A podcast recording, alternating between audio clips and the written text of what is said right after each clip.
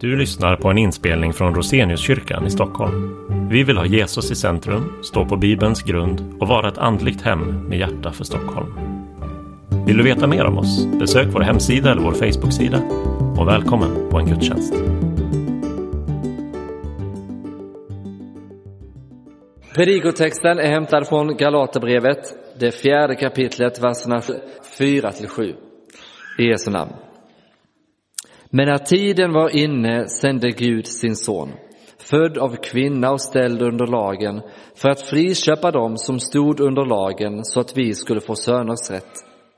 Och eftersom ni är söner har Gud sänt i våra hjärtan sin sons ande som ropar Abba, far.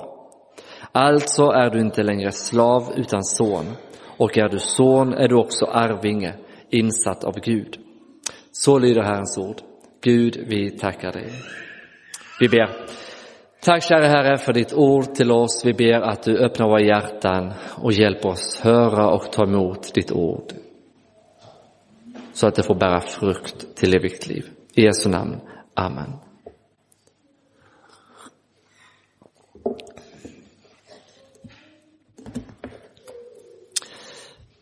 Det är uppenbart att människan sitter fast i vissa negativa, destruktiva låsningar som hon inte själv kan ta sig ur. På, liksom, vad ska man säga, på global nivå så kan vi ta många exempel. Klimatet, kriminalitet, krig. Kommer det någonsin upphöra med krig, konflikter och kriminalitet? På individnivå kan man visserligen motverka en del sådana saker, men på populationsnivå är det helt omöjligt. Hur utrotar man egentligen kriminalitet, krig, konflikter från mänskligheten utan att göra sig av med människan? Bibeln talar om att allt det här är visserligen allvarligt, men i grunden symptom på ett djupare problem som är ännu svårare att ta sig ur, nämligen syndens makt och djävulens list. De goda nyheterna är att Guds son har blivit människa för att frita oss ur djävulens våld och fylla oss med Guds ande så att vi kan och vill gå Guds vägar i andens frihet istället för syndens vägar i djävulens våld. Jag ska förklara dagens text i två delar för ovanlighetens skull. Det första om vad Gud har gjort genom sin son. Det andra vad Gud har gjort med oss genom sin son. Vi börjar med det första. Och det blir också den längsta delen. För vi behöver placera texten i sitt sammanhang för att kunna ta till oss vad Paulus vill säga. Det första då om vad Gud har gjort genom sin son. Galaterbrevet är starkt polemiskt. Det är alltså skrivet i en konfliktsituation. Och man kan väl säga att en grundläggande fråga i brevet är vilket som är det nödvändiga och tillräckliga kriteriet för att få kallas Guds barn. Vad är det nödvändiga och grundläggande kriteriet för att en människa ska få kallas Guds barn? Paulus hade sedan han kom till Galatien första gången och predikade där betonat att det är rättfärdiggörelsen genom tron på Jesus Kristus. Det är det som är det nödvändiga och tillräckliga kriteriet för att vi ska få vara Guds barn. Tron på Kristus som rättfärdiggör.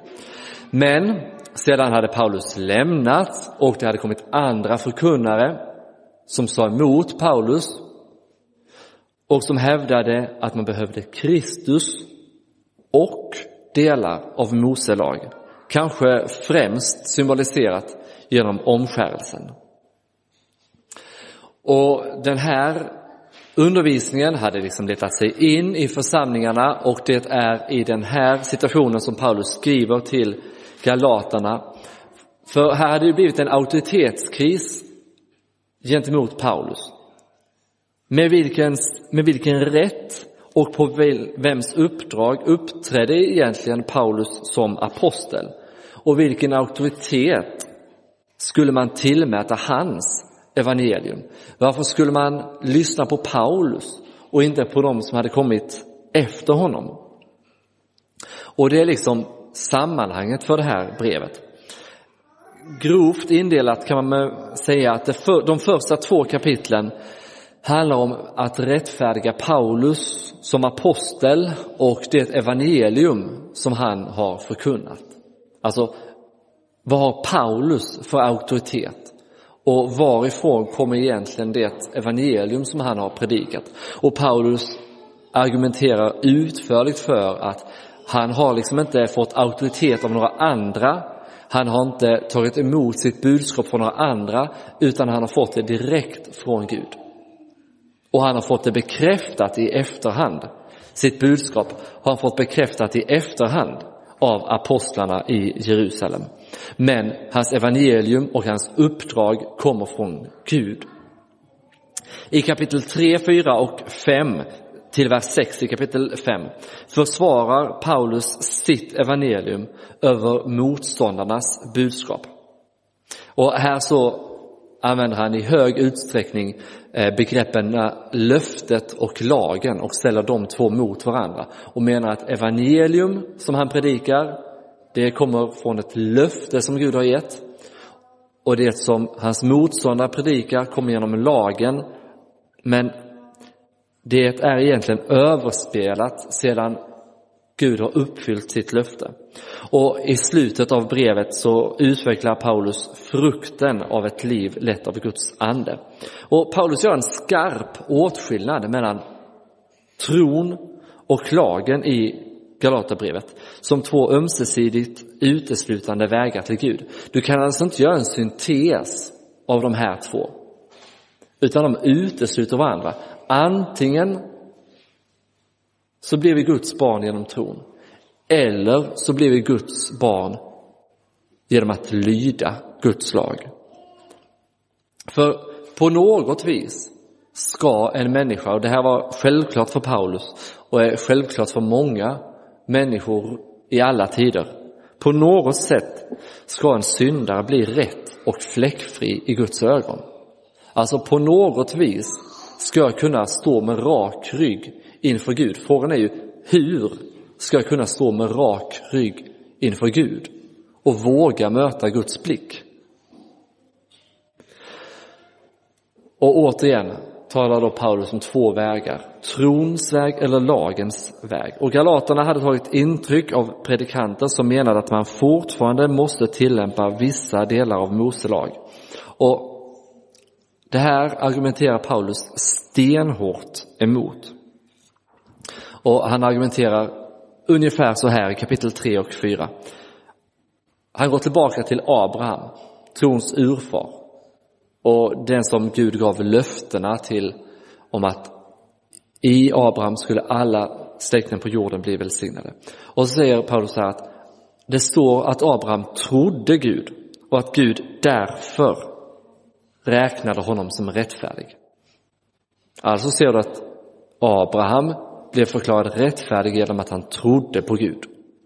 Och så frågar Paulus, vad heter det då om lagen? Jo, det heter om lagen, den som fullgör lagens bud ska leva genom dem. Abraham fick eh, bedömningen, eller eh, han fick liksom bedömningen att han trodde Gud och därför var rättfärdig. Om lagen heter det att den som fullgör lagen ska leva genom den. Men den som inte lever efter alla lagens bud är förbannad. Gud lovade Abraham någon från hans släkt, en son ur hans släkt som skulle uppfylla löftet till Abraham. Men lagen kom senare. Närmare bestämt mer än 400 år senare. Och den gavs i väntan på att löftet skulle uppfyllas.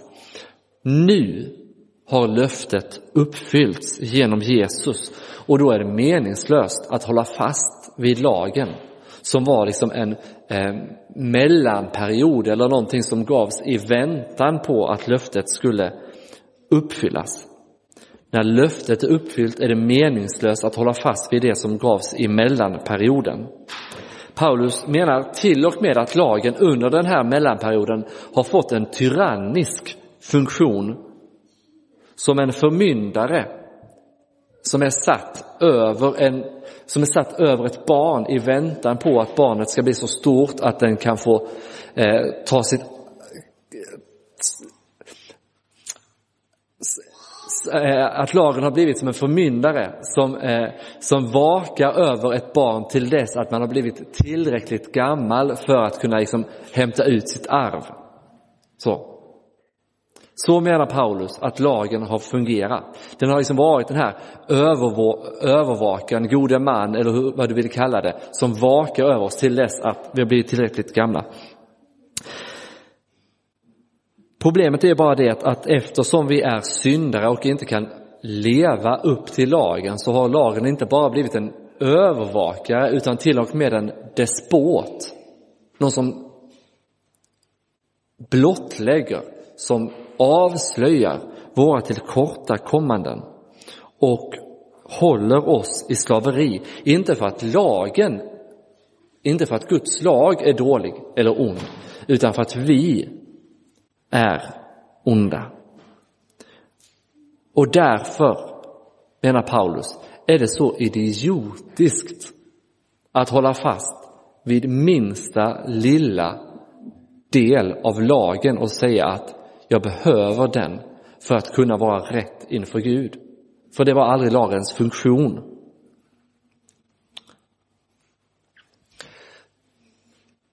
Nu kan man vända det här tillbaka till oss och fundera över vilken väg vandrar jag? Hur lever jag? Vandrar jag lagens väg? Här är några försök att sätta ord på vad det skulle kunna innebära att omedvetet eller undermedvetet eh, räkna med lagen som ett sätt att få ha rak rygg inför Gud. Det skulle till exempel kunna vara att jag känner en konstant skam inför Gud. Jag är inte värdig att vara i hans närhet. Men inte bara det att jag känner skam, utan den får mig att dra mig undan Gud. Jag vill inte komma till honom, för jag känner mig ovärdig. I så fall är det ju ett tecken på att jag tänker att jag bör vara på ett visst sätt, jag bör leva på ett visst sätt, uppfylla vissa kriterier för att Gud ska vilja ta emot mig. Här finns ett mått av lagiskhet i det. Eller jag kan inte känna glädje och trygghet inför Gud. Min synd är inte bara en sorg, den krossar mig.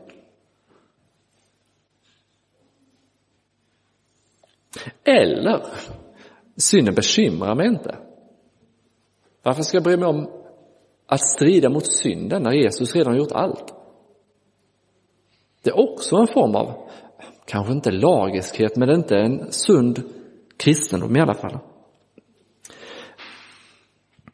Ett annat tecken skulle kunna vara det här, eh, jag vet inte om ni har hört uttrycket imposter syndrome. Man känner sig som en inkräktare, som, eh, som att man egentligen inte hör hemma utan som att man bara låtsas höra hemma på en plats där man egentligen inte gör det. Det kan ju vara så till exempel i kyrkan. Eh, man jämför sig med alla andra och tänker de ser ut att vara så mycket frommare än jag. Jag har inte den här bakgrunden, jag beter mig inte på det sättet, jag har inte de intressena, jag gör inte på det här viset, jag passar nog egentligen inte riktigt in här. Eller inför Gud. Jag passar egentligen inte riktigt in i Guds gemenskap. Jag är aldrig bra nog. Allt det är ju tecken på att jag har en måttstock som i sig är bra. Det är det som är så lurigt. Lagen är ju god, påpekar Paulus gång på gång på gång. Lagen är god. Det är inget fel i den. Felet är ju när jag använder den för att rättfärdiga mig själv. Och för att liksom kunna bocka av, jag har gjort detta, jag har gjort detta, jag har gjort detta. alltså hör jag hemma. Det är där det blir fel. Och när jag dras med de här sakerna som jag försökt sätta ord på, så är det ett tecken på att jag tänker, om jag bara bockar av de här sakerna, då har jag rätt att höra hemma.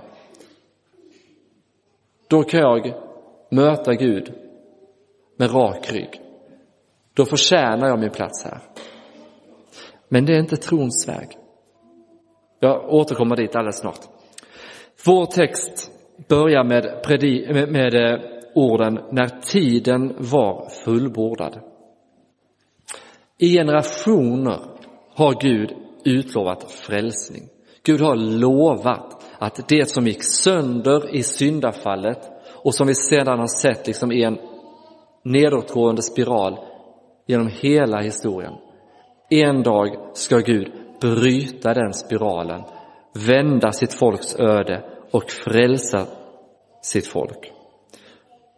Gud har lovat detta genom sina patriarker, genom sina profeter, genom sitt folk i årtusenden. Till slut var tiden inne och världen fick se hur Gud uppfyllde sitt löfte genom sin son. Människans problem är ju att vi är genomsyrade av synden och därför under lagens tyranni. Hur blir vi då fria?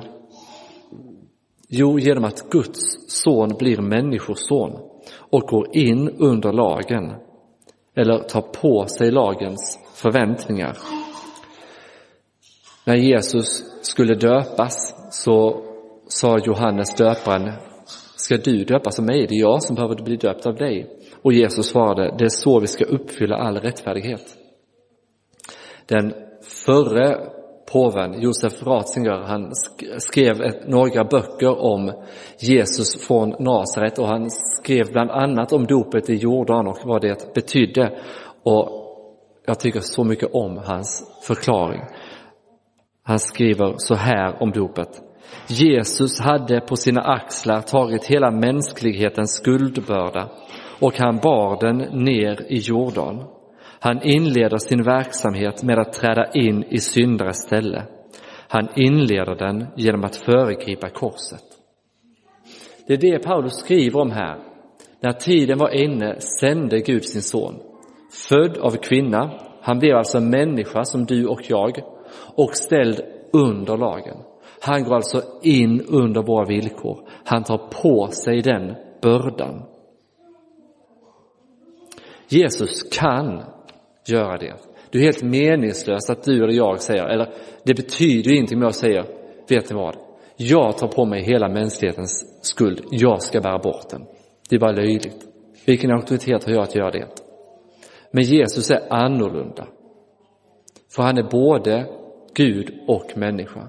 Han är den enda som är obesmittad av syndens korruption. Därför kan han också fullgöra, han kan liksom fylla ut hela kostymen som lagen har sytt. Det är liksom som att lagen är måttangivelser för en kostym sydd för en fullständigt helig människa. Det är bara det att jag liksom kommer bara i ärmen, jag, den, den passar mig inte. Men på Jesus sitter det precis som det ska. För han är rätt. Han fyller ut den kostymen. För han är förkroppsligandet av Guds lag. Kristus är lagens fullbordan till rättfärdighet för var och en som tror, skriver Paulus i Romarbrevet 10. Genom att bli människa och gå in under lagen har han också friköpt de som är under lagen. Så har han vunnit rätten åt oss att kallas Guds barn. Men åt alla de som tog emot honom gav han rätten att bli Guds barn. Det är vad Paulus menar med trons väg. Och lägg då märke till att tron som vi talar om, när vi talar om rättfärdiggörelse genom tro eller tron alena, det är inte i första hand en kognitiv eller intellektuell förmåga. Det är inte en förhoppning som när vi säger jag tror det ska bli trevligt ikväll. Eller jag tror nog att jag ska klara det. Det är inte det tron betyder. Tron i det här sammanhanget handlar om att förtrösta på, lita på att Kristus har fullgjort lagen för mig. Att han har vunnit barnarätten åt mig utan min förtjänst. Det är det tron innebär. Det är mer som när ett barn säger ehm, jag tror att pappa kan hjälpa mig. Eller jag tror att mamma och pappa snart kommer hem för det har de sagt. Eller någonting liknande. Det är snarare den typen av tro som litar på att föräldrarna håller vad de lovar. Tron är en förtröstan på att det Jesus har gjort är tillräckligt. Julens evangelium är ju detta att tiden är fullbordad. Gud har sänt sin son för att rädda och återlösa oss och vi får ta emot honom som vår Herre och Frälsare. Det är den första och längre delen om vad Gud har gjort genom sin son. Det andra är vad han har gjort med oss genom sin son.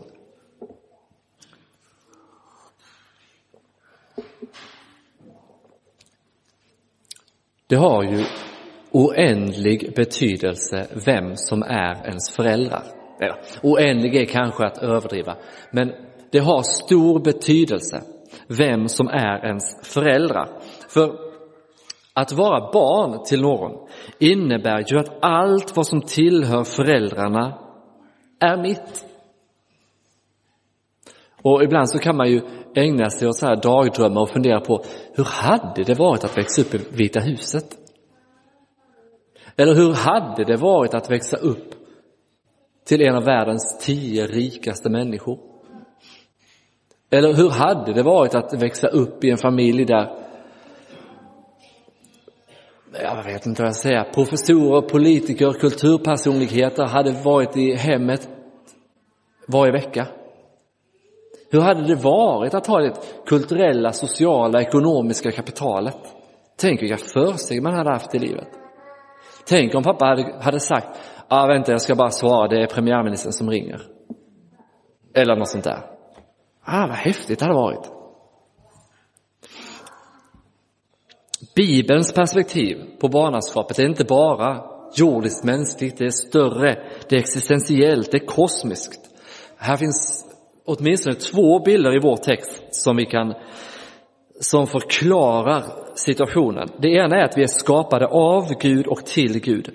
Men vi är bortförda, vi är kidnappade. Ni vet som Hamas kidnappade israeliska barn. Vi är bortförda utan möjlighet att frita oss själva. Vi kan inte själva fly från den fångenskapen. Den andra bilden är bilden av en uppslitande konflikt som har splittrat familjen och vi kan inte själva läka den konflikten. De två bilderna, bortförd och konflikt, är vår status eller vårt, vårt förhållande till vår himmelske far, till Gud. Det är en svår situation. Men det som var omöjligt för lagen, skriver Paulus i Romarbrevet 8, svag som den var genom den kötsliga naturen, det gjorde Gud genom att sända sin egen son som syndoffer till det yttre lik en syndig människa. Inkarnationen, alltså att Gud blir människa som vi firar i jul, är både fritagande och försoning. Inkarnationen är både fritagande och försoning. Och konsekvensen är frihet och barnaskap. Det är det Paulus skriver om här.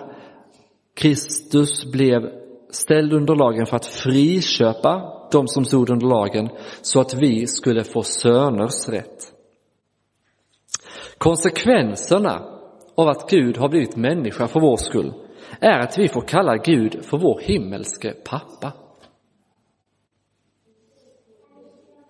Konsekvensen är att vi får kalla Gud vår himmelske pappa, vilket är ett verk av och ett tecken på Guds ande.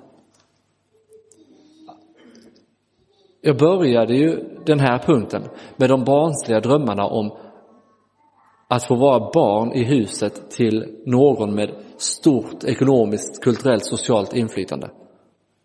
Men du får lov att kalla himmelens och jordens skapare för din pappa.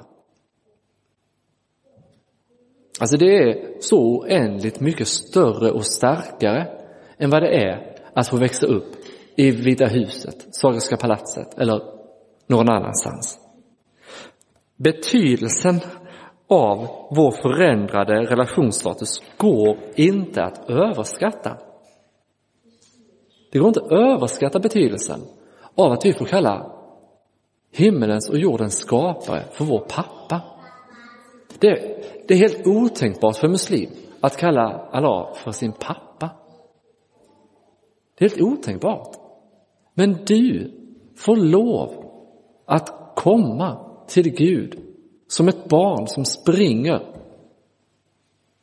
sin mamma eller pappa till mötes och hoppar upp i famnen. Det är så Bibeln beskriver det. Språket räcker liksom inte riktigt till för att förmedla det. Men inte bara det här att vi får lov att kalla Gud för vår pappa, utan också att Gud har sänt barnaskapets ande i våra hjärtan. Här står det i vers 6. Eftersom ni är söner har Gud sänt i våra hjärtan sin sons ande. Det är liksom ytterligare en dimension till det som är helt häpnadsväckande. Den oskapade guden tar plats i en människas hjärta. Så länge synden behärskade oss var det helt otänkbart. Men Gud har lovat en nystart, han har lovat i alla tider. I Jeremia står det, jag ska låta min ande komma i ert bröst och göra så att ni vandrar efter mina stadgar och håller mina lagar och gör efter dem. Nej, det var nog från profeten eh, Hesekiel. Men Gud har talat om att han ska nyskapa människan så att han själv kan ta sin plats i henne.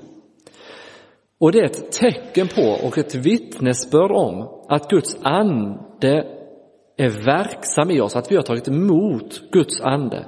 När vi lever i förtröstan på Gud som vår himmelske far och växer till i hans likhet, i helgelse och gudsfruktan.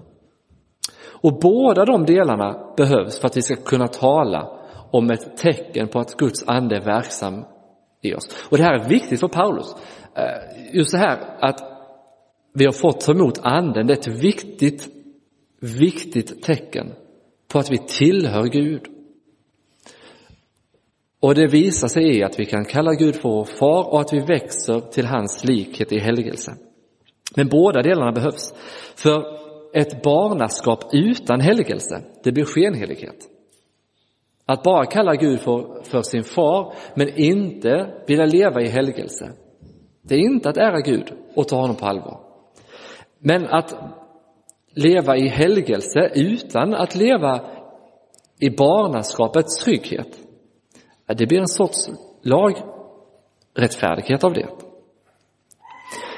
Vi är inte slavar längre, utan barn i huset. Vi är inte omyndiga längre som måste stå under en förvaltare. Vi är inte bristfälliga som måste liksom piskas till lydnad. Vi är barn i huset och ska därför leva som det anstår Guds friköpta barn. Det gör vi bland annat genom att dagligen läsa Guds ord, genom att tala med vår himmelske far som barn i huset, genom att göra vår fars gärningar, genom att bevara hoppet, aldrig tröttna på att göra gott, det vill säga göra allt det som lagen säger åt oss att göra, för det är inget fel på lagen. Det är bara fel på den som frälsningsväg. Det är fel på den som väg för att stå med rak rygg inför Gud. Men vi kan glömma det. För vi får stå med rak rygg inför Gud genom vad Gud har gjort för oss genom Jesus. Och som barn i huset kan vi gärna använda Guds lag som en vägvisare, som en hjälp att se vad det innebär att leva som ett Guds barn. Bli därför Guds efterföljare, skriver Paulus i Efesierbrevet, som hans älskade barn.